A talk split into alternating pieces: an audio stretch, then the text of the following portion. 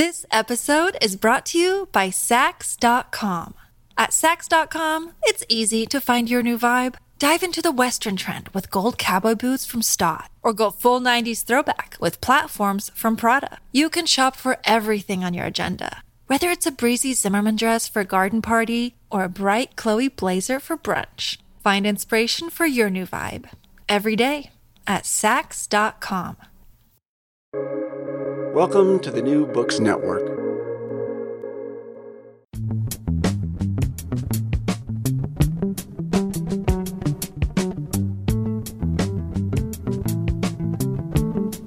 Welcome to the Why We Argue podcast, the Future of Truth edition.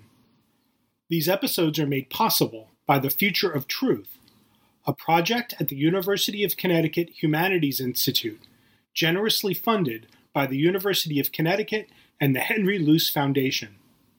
The episode you're about to listen to is part of a series on Seeing Truth, a museum exhibit and subset of the Future of Truth project that seeks to challenge audiences to see art, science, and truth anew in this political moment. In these episodes, Seeing Truth project leader and art history professor Alexis L. Boylan interviews artists and academics about the relationship between art and science, the role of museums in the production of knowledge, and how we use the visual to make meaning. Hi, everyone. In this interview, I speak with Sarah Willen, with whom I'm co curating Picturing the Pandemic, an exhibition of images from the Pandemic Journaling Project.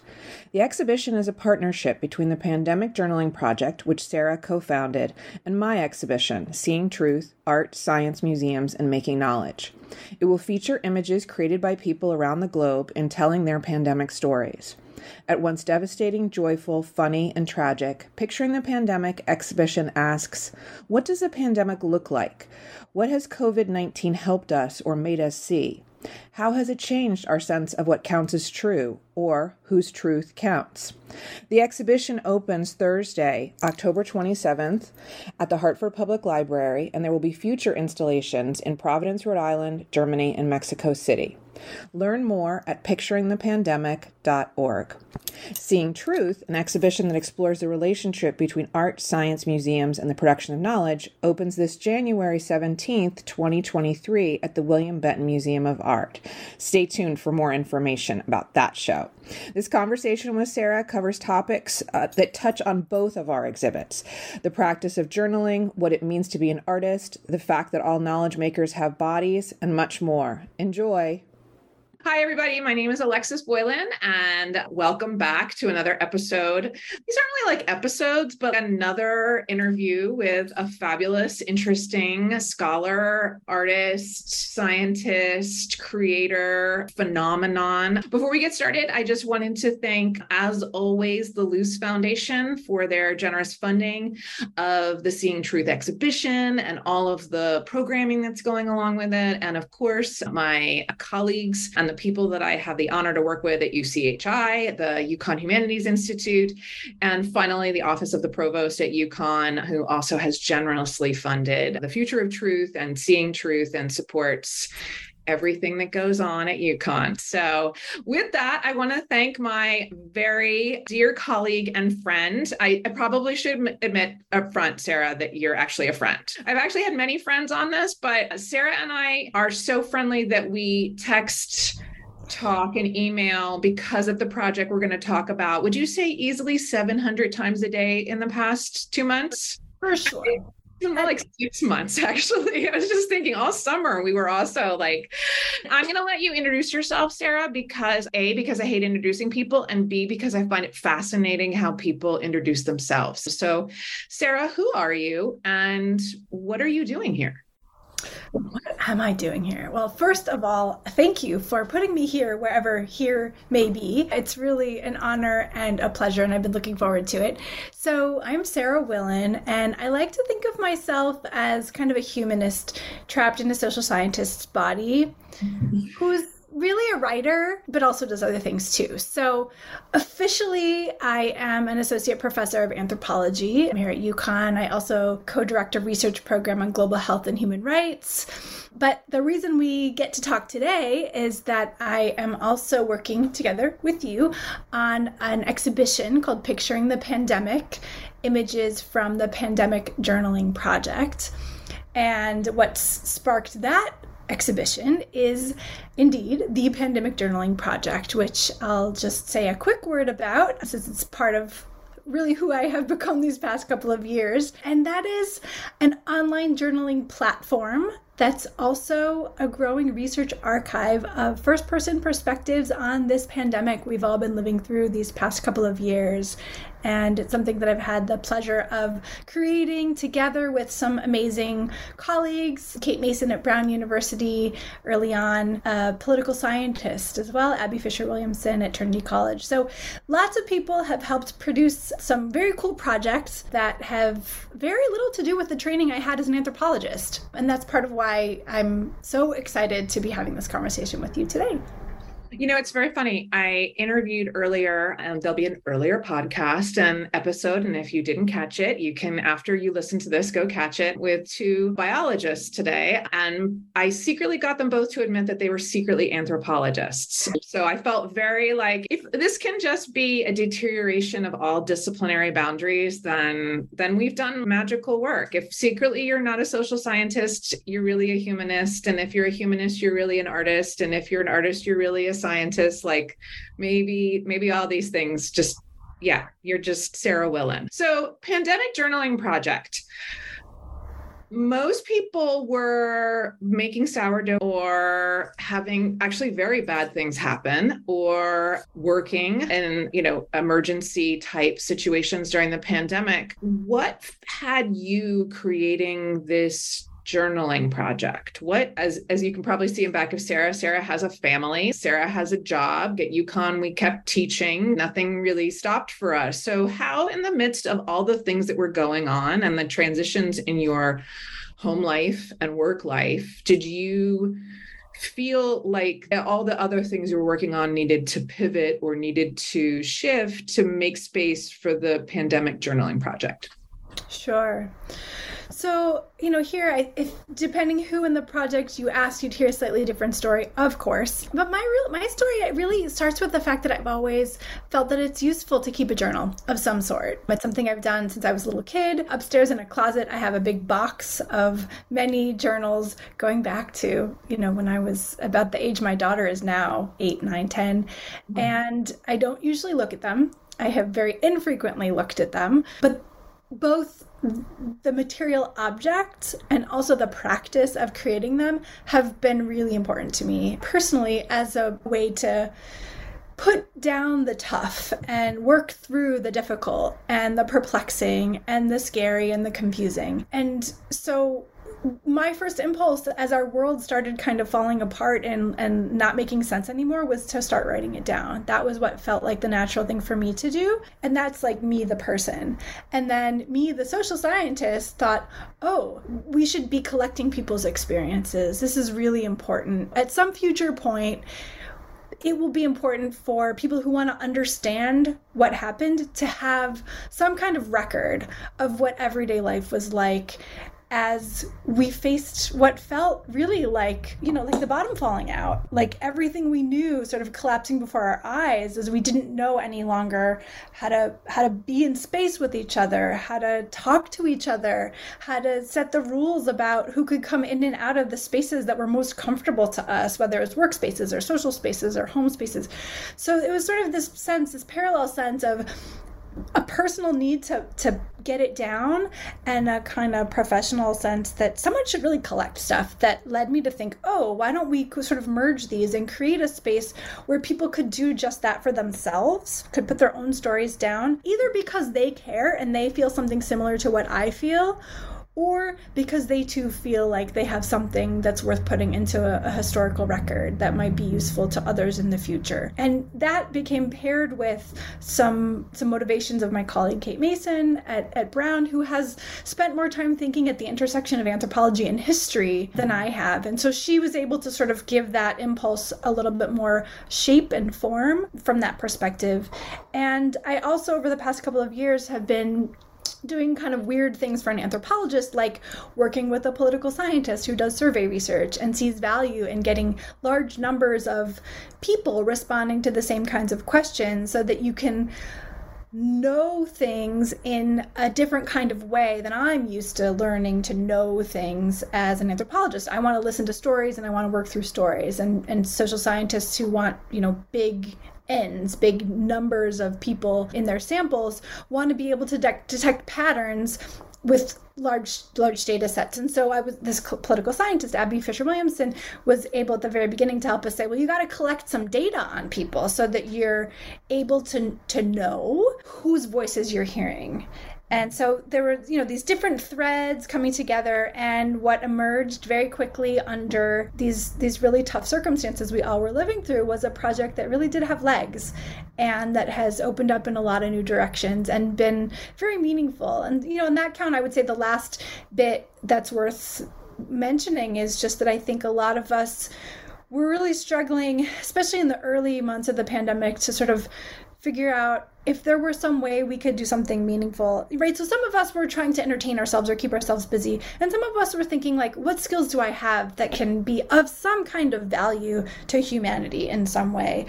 And this was what i had to offer together with this group of amazing colleagues. And and we you know it feels like we really did have the ability to offer something that's been meaningful for different people in different ways. And so that's that's pretty cool it's interesting to me, and again, having done a number of these interviews with people, with artists, or with people who work more with curatorial, and then today with scientists, but everybody has a different data is mm-hmm. so fundamental and yet like data is so it's useless if it doesn't have any variability to it right mm-hmm. like it's it's too specific if it's just one voice you need to have data on a lot of voices you need to reflect the diversity of life of experience of creativity all that sort of thing i just thought it was interesting because i think that you your explanation starts off in this really deeply personal place mm-hmm. but then it also moves to the fact that like that it, you sort of admit in in your story like your own journals are data sets they're data sets that are specifically about you but to someone else their their data sets which is is is it's the fascinating way in which the journaling project moves between various sort of localities of like what is my worth? What is my value?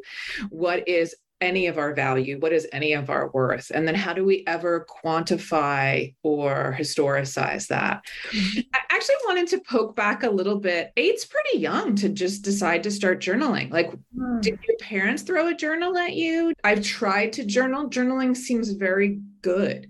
Mm-hmm. But like many other things that I try that I know are good for me, I cannot make it a habit. So I'm interested in sort of at eight years old or 10 or whenever you started at this idea of sort of like starting something that felt for you like you wanted to keep it through because you're not eight anymore. And that is actually a long time doing this recording. And also, then, so that's one thing, like, which is can you talk a little bit about how you started the habit or what? What felt urgent about it as a mm-hmm. child and then certainly what continues that.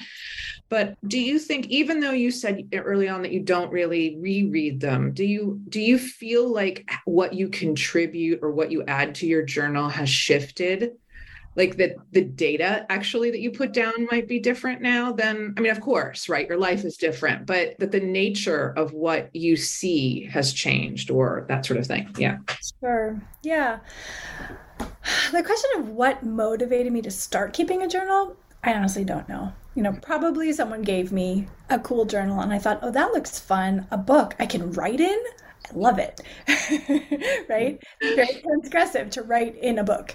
Uh, and in fact, I was given a, a beautiful handmade leather bound journal as a gift after I wrapped up like my first real job many, many years ago. We're talking circa 1998. And I've had a lot of difficulty writing in it because it's just so beautiful. I tried and I sort of stopped and started a couple times, but there are maybe 10 pages filled of this you know, beautiful book. In the meantime, I've filled dozens of other notebooks, books, journals. I think so there's something very scary to me about the idea that my journals might be someone else's data. And that in fact is sort of a question I'm going to have to go write down later because in thinking about what people have put into their journals for the journaling project, we have to ask ourselves, what does it mean to create a journal that you know from the get-go is data for somebody?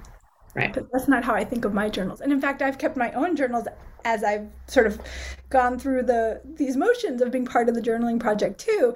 And the voice is different and the activity is different and the objectives are different. So I mean I would say there is a common thread throughout for me.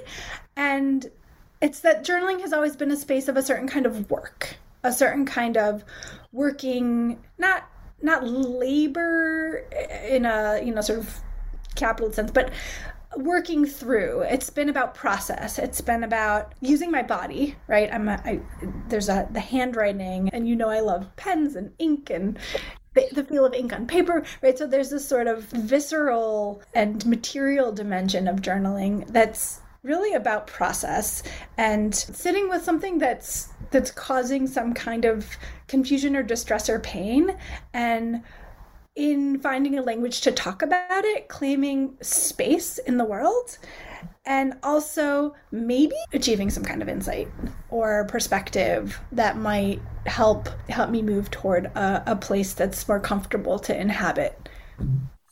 I did a project a couple of years ago on an artist, Ellen Emmett Rand, and she was a big diary keeper, and which is very helpful because, like many women of her time, there's virtually nothing else knowable about her. Like if she didn't write it herself, there would be no historical record. You know, I mean, there would be a historical record. She lived and sold paintings, but there would be nothing of her. She started everything with what the weather was. And often it would be several paragraphs. But I also love this sort of idea of like the way in which it really did seem for her as an artist to anchor herself in the moment mm. in the weather was sort of crucial. Do you have any like ticks like that, like things that you you use to get started? I mean, I imagine that in journaling there are just some days where you just are you fastidious in your own journaling about no. Okay, so whenever you want to write is when you write. Have you ever missed more than like like a month or a week? Oh, I sometimes go years without touching it.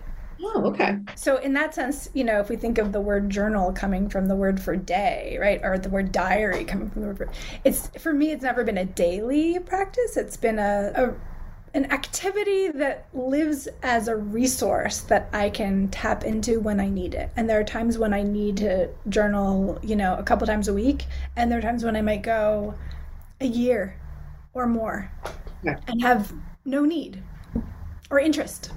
So I think, and not to bore everyone who has to listen to this, but I think, Sarah, we should talk about this because I actually think that one of the reasons I've never really gotten into journaling is because I stop and then i'm like well yeah so i i didn't do it for two weeks. That's it. Like it's it's i just i i quit it.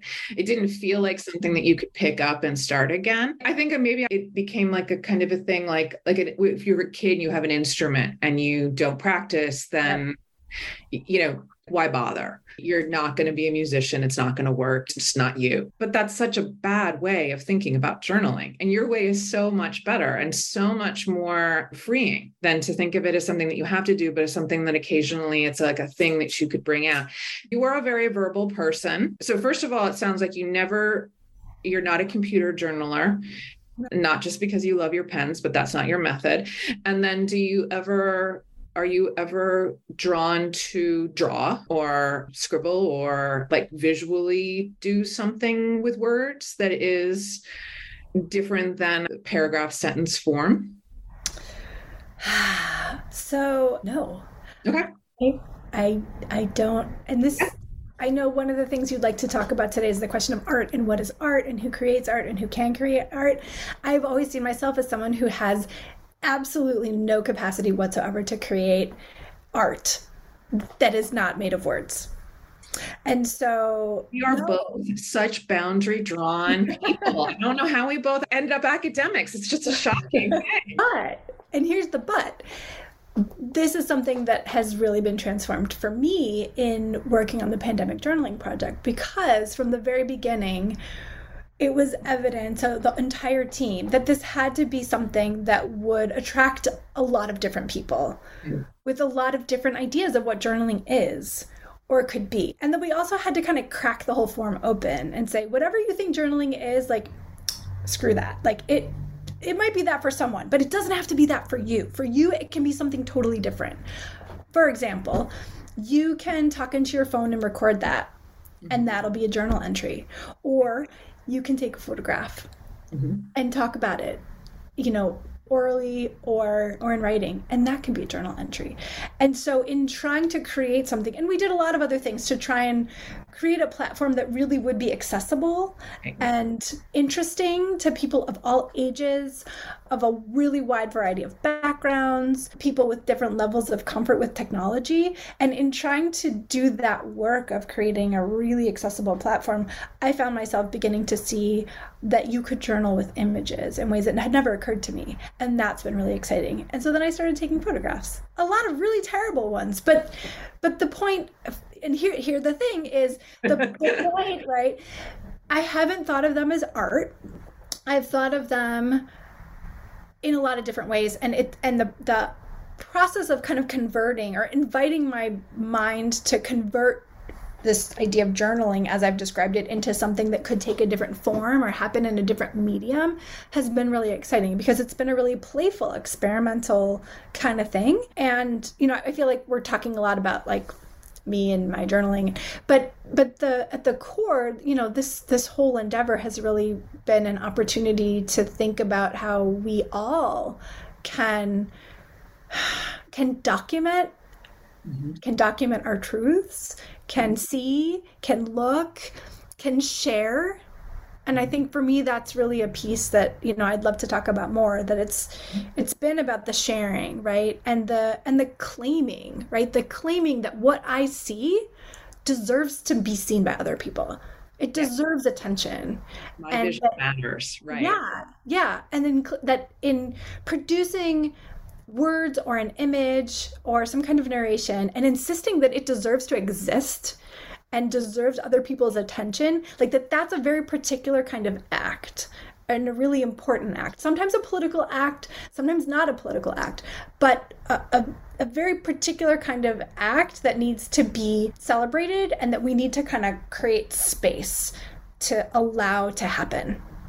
I'm not going to argue with you but i'm going to say that i think in this in this moment in our society is always a political act because I think that there are very aggressive forces at work, very political forces that are about power and control, that are attempting to systematically shut down, even before people allow themselves to get started. Mm. The idea that they can contribute, that they have anything to say, that anybody wants to hear them. I mean, I think that that's always been at work. I actually think that that is keyed up now to such a point where often powerful entities don't even have to do that work because people are so self censoring that they're just really, I don't have the right to do that. I don't have the right to say that. I don't know enough. That there's so much sort of fear of expression and of being wrong and of doing it wrong. All jokes aside about making sourdough. I think that there is something empowering about people being like, oh shit, I can actually cook for myself. I can make things. I think one of the things that when you and I first talked about the project, I I was very sort of interested in is thinking about this idea of the pandemic not now but in the future. And I guess I sort of wanted to pivot back to what is your greatest fear about what the pandemic has done to us, will do to us. I think in some ways the pandemic has verified some ideas about the way that our society is structured. It has verified ideas about how we value bodies or don't value bodies. But I get a sense when you talk about this journaling project that this is actually rooted in a real concern that you have about the after effects of the pandemic, that this isn't actually just business as usual, the mm-hmm. shit show that is modern living. That behind this is a fear that the pandemic is a turning point or could be. Your voice seems and to anticipate or fear something about the pandemic. And maybe I'm just reading into that, but I was just sort of wondering about what this work is you looking to avoid or to perhaps preemptively speak to, or what you think the pandemic has done to us in a bigger sense? Yeah. It's such a good question, and there are different ways to think about it. And I think I'll offer two sort of different mm-hmm. ways to respond.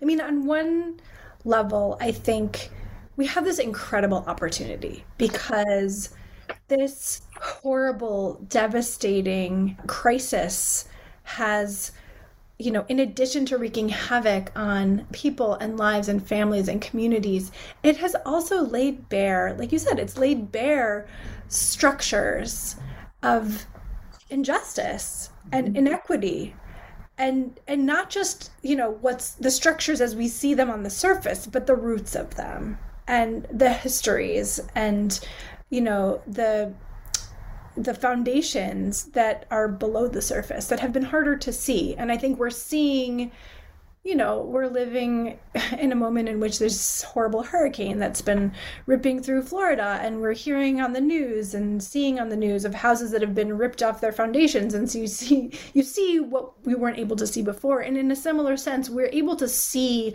some of the structural and and fundamental causes of the the profound inequities and injustices in our society in ways that we weren't able to before.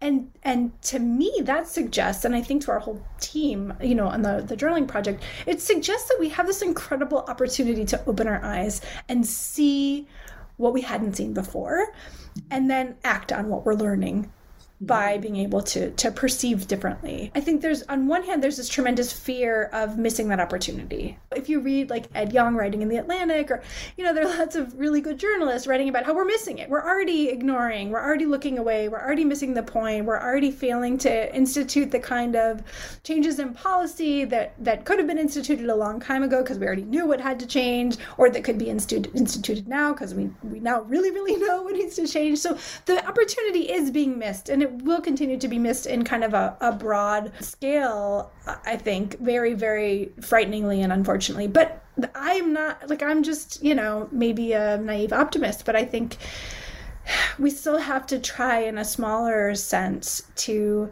to learn what we can and those of us who are able to take the time to look and and see to, to talk about that, to talk about it with other people around us, for those of us who teach, to talk about it with our students, for those of us who are students, to talk about it with our colleagues and our peers and our friends and our parents, to start conversations that might not otherwise have happened. And so part of what we're trying to do with this project is instigate some of those conversations. And then I guess, you know, in terms of the the fear, I think we're living in a moment in which really exciting things are happening in the world of scholarship, where we're beginning to see how how very much we've we've done a poor job over generations of producing knowledge. Um, of making space for voices that can be the producers of knowledge, of making buildings, libraries, right? Material spaces in which the knowledge of all sorts of different groups of people can can put what they know and what they want to be preserved and what they want to be archived and what they want to be accessible to future generations. And so the other sort of piece of this is that I, I want very much in the future for there to be a little bit less of a gap in the array of material resources available to people who want to understand this time. If we can do a little tiny bit to to change the landscape of archival materials mm-hmm. for those looking back then I think that that will be some kind of moderate or, or, mild to moderate success. I fear the missed opportunity. I feel the risk that there will be a missed opportunity in the future to, to understand all the complexity and messiness and variability and variation of experiences of this global crisis.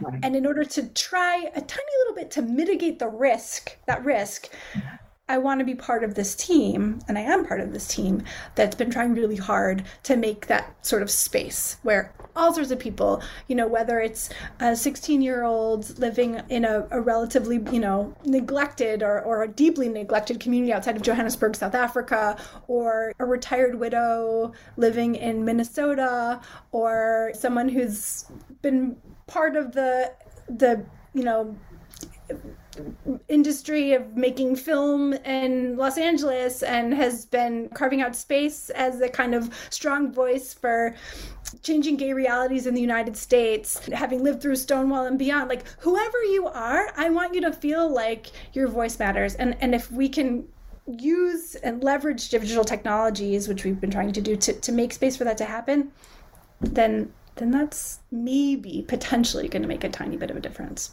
Right. Well, I mean, change the archive, change the world, right? Like change history. Adam Gopnik has this quote that's sort of like, what is history? Is it just a bunch of sad stories? Well, it can be, but it can also be this beautiful story of diversity and different, like different sight and that sort of thing. Yeah. So this episode is brought to you by Saks.com. At Saks.com, it's easy to find your new vibe. Dive into the Western trend with gold cowboy boots from Staud, or go full 90s throwback with platforms from Prada. You can shop for everything on your agenda, whether it's a breezy Zimmermann dress for a garden party or a bright Chloe blazer for brunch. Find inspiration for your new vibe every day at Saks.com. Speaking of confronting different voices, I should just get in here because Sarah won't say it about herself, but Sarah and her colleagues grew this, and, and the Pandemic Journaling Project is now this, it is in fact a vast archive of voices that is international that used to collect, because of course the pandemic might have been declared over by various people at various moments, but I think we all understand that we will be, and and, and that the entire world is different, that there were literally millions of people who were here before the pandemic who are no longer here. And so just that shifts the narrative and the dialogue and demographics and, and our data. And out of this project have emerged all of these really interesting articles and investigations by Sarah and her colleagues. But Sarah really is a medical anthropologist. So how what misfortune fell upon you that you decided to get involved with doing an exhibition and dealing with images? You have yourself admitted that you do not doodle in your journals. That is not a personal thing. And we'll get into that in a moment. But what made you feel like moving? What was a, already an incredibly productive knowledge making and knowledge processing and archival activity into one that is temporal and one that is visual. Mm-hmm. In other words, what had you working with random art historians and will you ever do it again?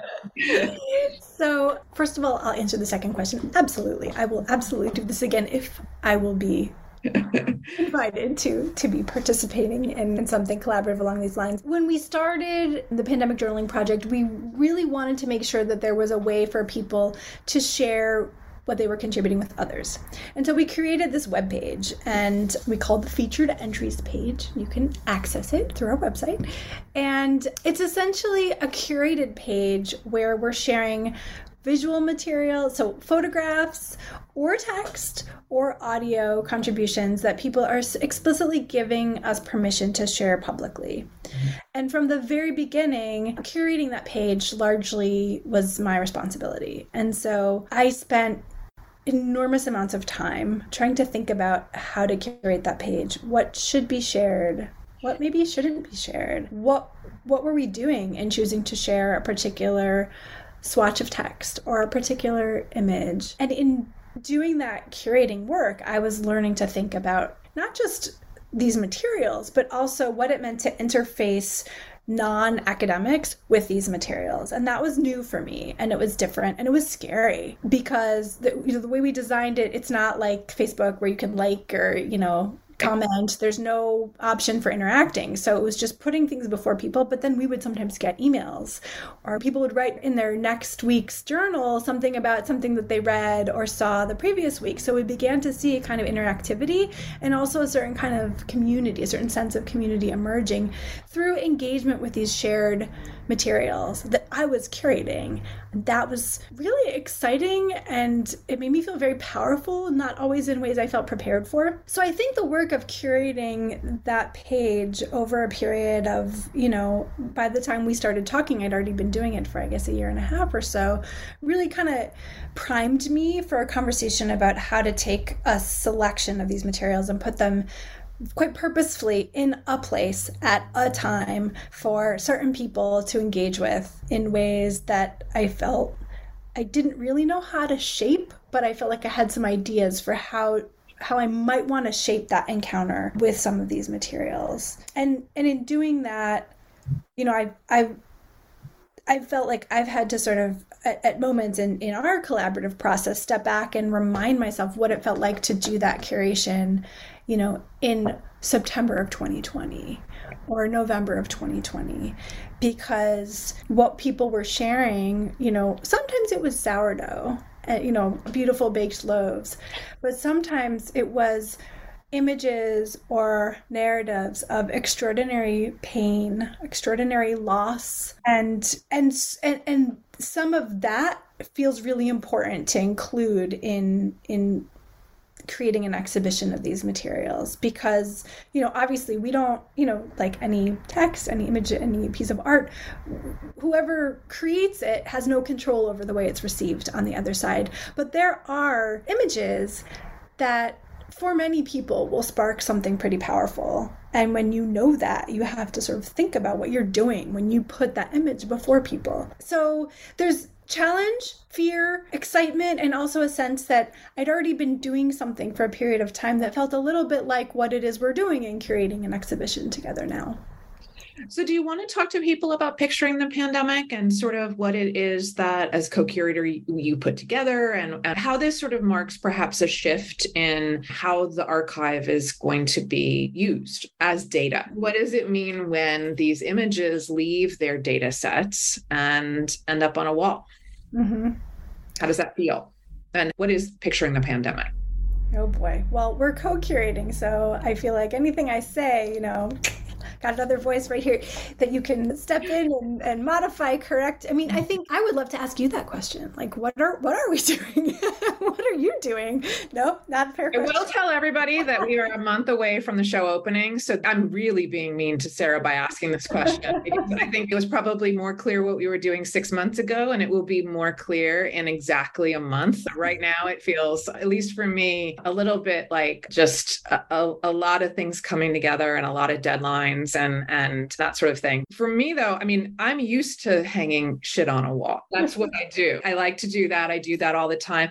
And our collaboration came out of this idea that some of the things that I was working on and seeing truth which are the sort of the the collision of art and science and the collision of this sort of desire to create knowledge and the visualization of that desire to create knowledge and is at times incredibly beautiful and productive and is at times incredibly destructive and malicious and detrimental. So, uh, just to give our audience a little sense of sort of how we came together, Sarah was at the University of Connecticut's Humanities Institute, one of the Future of Truth scholars. The whole problem that I have with this whole project is that truth is a very fussy word for me. I tend to try to stay away from it in lots of moments, but I have enjoyed tussling with it. But I know as an anthropologist, truth is a really fussy word that has gotten all of you in tons of trouble, like historically as a field that's the, sort of the backstory of how these two things sort of came together. But I think what did moving into an exhibition mean in mm-hmm. terms of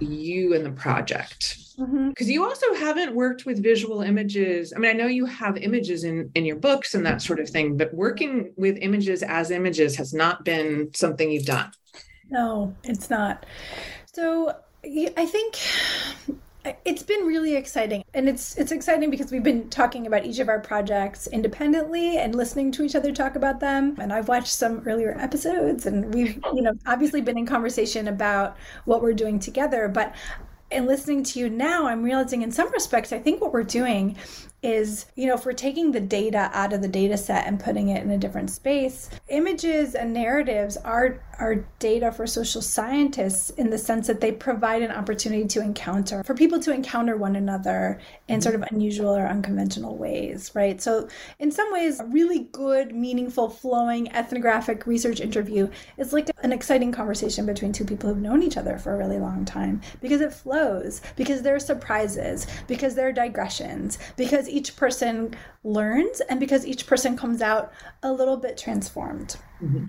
And and yet in some respects a research interview an ethnographic interview is totally different because the two people who are engaged in that moment of encounter may never have had occasion to encounter one another otherwise. And you know as we train students to conduct ethnographic interviews and it's something we're doing now with the project we really think a lot about what it means to create that that moment and how to make it work and how to to come to it with an open mind and recognize that there's there's transformative potential in those moments that we can learn things through human encounter that we can't learn learn in, in, in other modalities. So for me the exhibition will work if people encounter not just, you know, a printed image on a wall or in a case, but if we somehow succeed in creating opportunities for visitors to encounter the people who created them, right?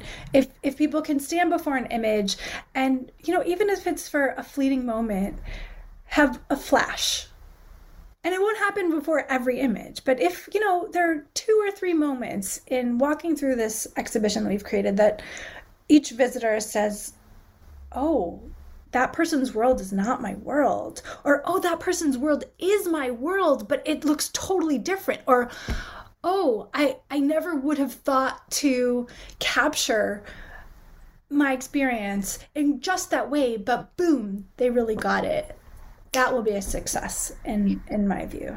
I think what's so interesting is that's there's two things that have to happen. It's so much intimacy it's so intimate. Like I will say that that is what I love about the potential of a museum or a gallery or a library space. That is what I love about images is this potential to have this intimacy that in many ways everything around us encourages us not to have to you know to wall ourselves off for or save for only special people but just to sort of have that. But it also is so much trust right? To be willing to allow that to happen in a public space with other people with objects that you don't know anything about. It's daunting but it's exciting to sort of imagine creating that kind of potential. There's one other piece i really feel like i have to say and that's that and you know this, but I think it's important for those who are watching to know this too. Every piece that we're going to exhibit, we're exhibiting with the permission of the people who create it. Yeah. And you know, it's it's and this is maybe where there's something to talk about in terms of like what is art, right? An artist presumably creates a piece of art with the intention of putting it before people. Maybe not. You know, there's a conversation to have there too. But I would imagine that with great frequency. People making art want it to be encountered. And the people who were participating in the, the pandemic journaling project may or may not want that. And so that's something that we've had to, to look into with each and every image and make sure that, that these are images that we're sharing with the blessing of their creators. Mm-hmm. And there have been images that we have not been able to share, either because people, you know, say no or because they don't respond to us. But there's been a tremendous amount of care that's gone into culling the images that are going to be part of this exhibition. And I think that's something that's also really important. So, you know, when we think about the intimacy or the opportunities for kind of intimate encounter that we create anytime we decide what to put in an exhibition, there's sort of maybe one or maybe couple a couple added layers of of intimacy and care that have gone into this particular exhibition because of the choices that have been made before things ever get to the printer. When we went into the project, I I remember saying to Sarah, "Don't don't love anything because you never know who's gonna." Because it is a giant risk to put yourself out there, even if you know you'll never see anybody or hear anybody's response. And I mean, that's the great sort of amazing, funny, tragic part of being an artist, right? Is that all artists want often is to hear feedback. And often, even if they have a very successful show or career, that is actually not available to them. But the people who gave us permission are, are, being incredibly brave i think because it is it is a it is a test of sort of faith. It is just a, a leap to sort of be willing to put yourself out there. But i i do think that you, you you were you were very optimistic about lots of people being like cool. And i was like oh i don't know. I think i think more people are going to be hesitant with reason like with just sort of like that's my image. It's too revealing. I think that people who do that and who say yes are brave but that doesn't actually mean that people who say no are are not. It just means that they have different they have different relations to the object that we have to respect. One of the through lines of this exhibition is about how often museums have shown things that they did not have permission to even own that they have shown without the understanding and agreement and respect of the people who made them. And and that that is actually a very ugly part of both anthropology and art history is how often we have used this quest for data sets and this argument about the necessity of obtaining knowledge to be the reason that we know better and that this art has to be out there. And it's important for this piece to be in this museum so that people can see it. Who cares what its original meaning was? We have spent a lot of time talking about the ethics of this show and the ethics that we want to promote. But it is an exciting i think historical moment in that i think we are being far more honest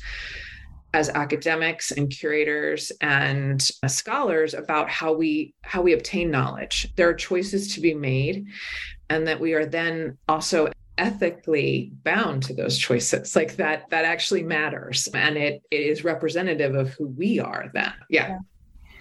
Yeah. So I'm going to get into, I'm going to reveal to the audience now an ongoing issue that Sarah and I have, and that Sarah has alluded to a couple of times, which is that when I get tired and sloppy, I call every person who has made an object for this project an artist and i call every single one of their objects art and i can explain my reasons but it's not my interview. But at almost every turn sarah reminds me that they are not artists and they are not art and that this is part of a journaling project. And so i want to actually hear from you because i i actually love this as a sign of our disciplinary spaces and also about what we were just talking about like ethical positionings and and and that sort of thing.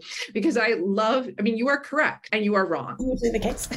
Right? I mean me too. I am correct and i am wrong. But so talk to us about your relationship to the word art mm-hmm. as a person and then as a scholar and then why you have balked at the idea of outside of their permission mm-hmm. ever talking about these objects and their makers as art and artists? Mm-hmm. I love this question and I love this source of friction and tension because it's been fun to think with and and and struggle with a little bit and quibble about. And I I'll start by saying that I also appreciate that you asked me to respond first as a person because I don't know to what extent this reaction I'm having is a function of my disciplinary training or to what extent it's a function of just, you know, my own idiosyncratic experience. So, the first thing I guess I should say is that I am part of a family of artists and my my brother and sister-in-law are both conservatory trained artists. My brother-in-law is a painter. I'm sitting in a room with some of his paintings right now. My sister-in-law does different forms of material art involving sewing and sculpture and and also painting and a variety of media. And and then my my father-in-law is a very serious amateur painter and has been his entire life. And I'm also a parent of a child who's very interested in art and spent the summer watching YouTube videos,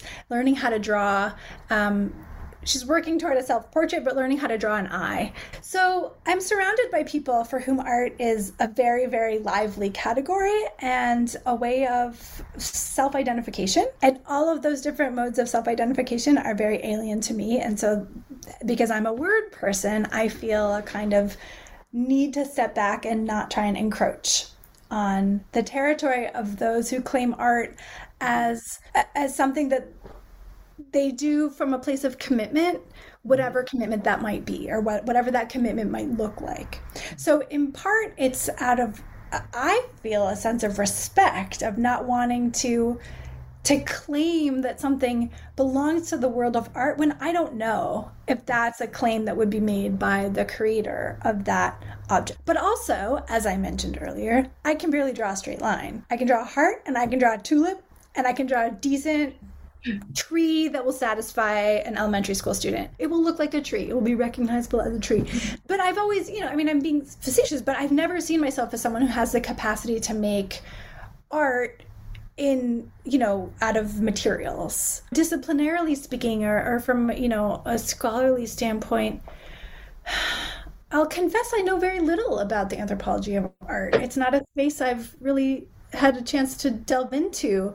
So I'm completely inexpert and inarticulate in speaking about that area of my own discipline. And at the end of the day, when we're talking about, you know, how to name and or label or categorize the materials that we're working with, I think I have felt a continual need to to to give people space. And we've had people who call themselves artists mm-hmm. who talk about what they contribute as art. We have people who've contributed photographs of their paintings or photographs of sculpture or digital art that they've created. You know, so those who claim art as as the name for what they're doing, that's great. But those who don't make that claim for those who don't want to make that claim, I'm deeply reluctant to make it on their behalf for you know for some of these reasons perhaps more idiosyncratic than disciplinary. Right right. I mean i think it's as i said it's an ongoing sort of thing. I find it fascinating because i think even in your response it's about your authority and other people's authority. And i do think that in terms of the project of the seeing truth project like authority creates all of these boundaries and these lines which can and cannot be crossed. And you know uh, uh, art is about capitalism. Mm-hmm. it is defined through capitalism and is defined through labor and economics mm-hmm. and product worth and all of these other things.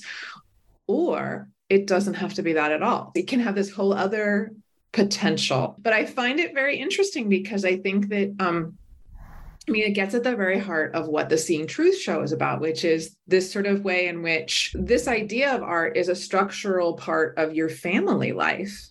Yeah and then it becomes a way of looking at objects and of mm-hmm. looking and and, and expressing respect for other people mm-hmm. uh, and that's i mean if you think about it we do that all the time but that's a lot of heavy work for a word that for a lot of people can could mean freedom and creativity right and that's not on you or on me or on anybody it's just that we make these ideas do a lot of work because I think everyone has a personal relationship to the word art. Mm-hmm. And it's always deeply personal and and and, and about your family. Mm-hmm. I was shown art, I was not shown art. My mother is an artist, my father is an artist. There's a lot of narratives about sort of failed artistic potential and talent. Mm-hmm. And so I actually asked us to get at this because I think it's important for all of us to sort of what what do we give this word and what might we take back from this word? And it's been one of the sort of great joys of working with you is that actually having that kind of it's disciplinary and it's personal right? Like that i have different associations with the word. It has been really fun to sort of work through that word as actually then um, bringing us together in a certain way even though we don't settle in the same sort of place. So so speaking of art and not art now the, the super fun question or what i always think is the super fun question instigator object. Would you pick sarah? Which oh. instigator objects from the American Natural History Museum, although we do have objects also from the Benton and the Dodd Center, the Dodd Archives rather. But which instigator object did you pick that was provocative to you? Uh-huh. So I had difficulty choosing one. Uh-huh. Yes. So I chose two, and I chose them for very different reasons. Or okay. they chose me, I chose them. I don't know how it all worked. First, the polar bear diorama from the American Museum of Natural History. I I love first of all like an old wooden box with paint that's chipping off. Like just the materiality of it has a certain sparks a certain joy, has a certain fascination for me. But in terms of, you know, the there are two things. So I I love the way in which it represents an effort to communicate to create a moment of encounter. And I found myself in really sitting with it and looking at it, I found myself trying to put myself into the the mindset of someone who had never seen a polar bear. Mm-hmm. Mm-hmm. And of someone who had never seen a an image on the internet of a starving polar bear. Right. Oh, right. Okay. Right. So, so there are sort of those two layers, right? Of, you know, what do we see if we're just encountering this extraordinary creature engaged in the business of sustenance, which involves the destruction of another life, right? And there's beauty to that, and there's color, and there's power, and there's majesty. And then, you know, as a 2022 viewer, there are these other layers that that change how I see what's in that diorama and that make it very, very different from what one would have seen had one been, you know, on the you know, sitting in a place where that truck arrived and and opened up that blue box and boom. Right. Let me just help our, our viewers a little bit. We'll show the image for the people who are are going to be watching the video, but for people who are on the podcast, Sarah's referencing it's a it's a small diorama. And actually, Sarah, you'll get a kick out of this. So first of all, that diorama is going to be in the Seeing Truth show. It's coming from the American Natural History Museum and it's coming here. And one of the things I love about it is that it's like a reveal. Like you put it out and then the, the students, the children would sit in front and then they would lift up the one piece of wood and it would reveal the diorama. And then all of these little mini dioramas would be then fit into a special made truck that would then basically go up and down New York State, bringing the Natural History Museum and polar bears to children throughout the state. And, and, you know, of course, with the hopes that one day they would come to New York City, they would come to the Big Apple and go to the Natural History Museum. And indeed, the Natural History Museum is one of the most frequented, you know, I mean, it is where internationally and nationally, you know, when people come to New York City, that is a location that they go. And chances are that they will see at least one diorama, uh, you know, right away, right out of the gate, if they walk into the Natural History Museum.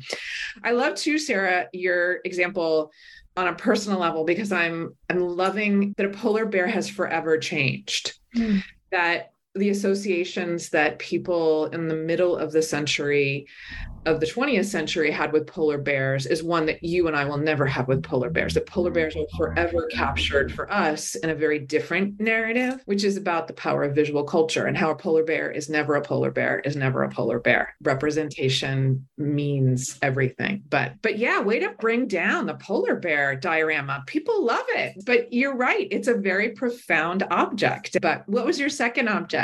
Yeah, so it was, it's profound, and there it's there's something haunting about it as a contemporary viewer. The other object was Lincoln Ellsworth's crampons, which, in a certain respect, there's a kind of resonance for me between the crampons and the polar bear diorama because each of them if you look at them, they're two entirely different things. I mean, yes, each is about a pole and the cold and encountering the unknown and a certain kind of imperialist, colonial, white man conquering the unknown narrative of how we, we ought to be in the world and in the earth or on the earth. But but what I love most about it, and I this is what I first thought the the when I first saw that image many months ago, and I've loved it ever since, is that they're they're tools that facilitate a completely different way of encountering you know nature but also reality. And that facilitate the narration of stories that wouldn't be possible without the, their existence right? This the existence of this you know tiny little carefully crafted pair of metal objects with straps that afford us or that afforded people in the time in which you know Ellsworth's stories were being created and circulated, an opportunity to experience and encounter the world anew. And I find that really inspiring because I think in some respects in the and I you know I, I I will tie this back to the pandemic journaling project, but we too have leveraged technology to make n- certain ways of encountering the world other people, humanity, human experience, nature, right? a, a, virus is a, a dimension of nature, right? we're seeing ways in which technology can afford new modes of encounter and new kinds of stories and new modes of storytelling that wouldn't otherwise be possible. And so I think, you know, we could we could look at those crampons and see very dark stories, a very dark side, or we can kind of block that off, bracket it off as you know some of us like to do and and think more about the the ways in which a certain technological innovation can facilitate new ways of being in the world. And that i find super inspiring way to turn it around I loved the crampons and definitely wanted them in the show. And they're definitely going to be another one of the objects that's going to be at the William Benton Museum when the show opens to remind everybody that they're just all like we're all bodies. We all have feet. I remember when I first saw the crampons, I was wearing very uncomfortable shoes in New York City. And as anybody who has spent a day in the city knows, like it affects everything about that day if you are just like if you have a blister. Like it's just we're we're bodies. Yep. and at the end we are all just trying to not have blisters. Like and and and not have blisters at important moments when we want to have something happen. So i too sort of see those crampons as both beautifully optimistic and like we can get there and we can do it. We are a, a, people that are interested in what our world looks like. And also just these people who are bound to these physical things that we're trapped in for the whole of our story and and and it's good to remember that and also just also the other part that you said like it's also individuals who create narratives of colonialism and exploration as nation building and all of those other things. Like they all had to slip on crampons at some point in time. And that's help, helpful to remember too. All right last question. Last question that i've asked everybody. Everybody tries to say can i have two? And my response is no. So you were allowed two instigator objects. You were allowed only one truth sarah. Tell me something that you know is true and then tell me why you know it's true. Tell me a truth yeah. I know that words can change the world. I know that stories can change people's lives. And I know it's true because I've had the privilege of having it happen to me. And I've had the privilege of seeing it happen for other people as an effect of my own words.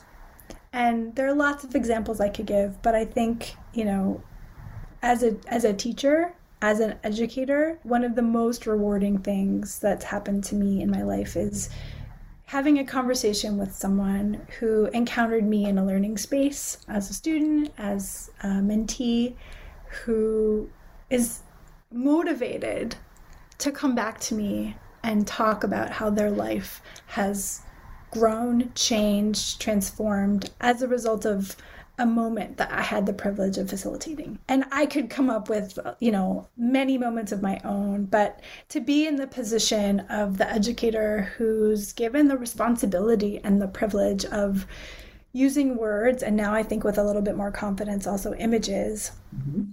to invite people to encounter the world differently. I mean, that's like what greater privilege, right? It's it's a joy. It can be really frightening to have that responsibility, but to know that the things that, you know, when we make these vibrations with our mouths in the air, that people's lives can be different after that. That's that's pretty amazing. And there's some pretty powerful truth in that, in my opinion. Fantastic. What a very optimistic and powerful way to end. Sarah, thank you so much for taking the time to talk with us. Last plug so Picturing the Pandemic, which will open on October 27th. And if you are not able to see it in Hartford, don't worry about it. First of all, it will live in different iterations online. Second of all, it will be appearing again in Providence, Rhode Island. And then it will be crossing the ocean and will be in various locations in Germany. So you will have many opportunities to see it and hopefully it will expand even beyond that, right, Sarah? So we can just keep we can keep doing this. That's the hope. Thank awesome. you so much for having me. Thank you. Take care. Bye-bye. You've been listening to a special Seeing Truth episode of the Why We Argue podcast, Future of Truth edition. Many thanks to Toby Napolitano at the University of California, Merced, who handles our sound. And thanks to our sponsors, the University of Connecticut Humanities Institute, the Henry Luce Foundation, and Vanderbilt University. The Why We Argue podcast is a proud member of the New Books Network.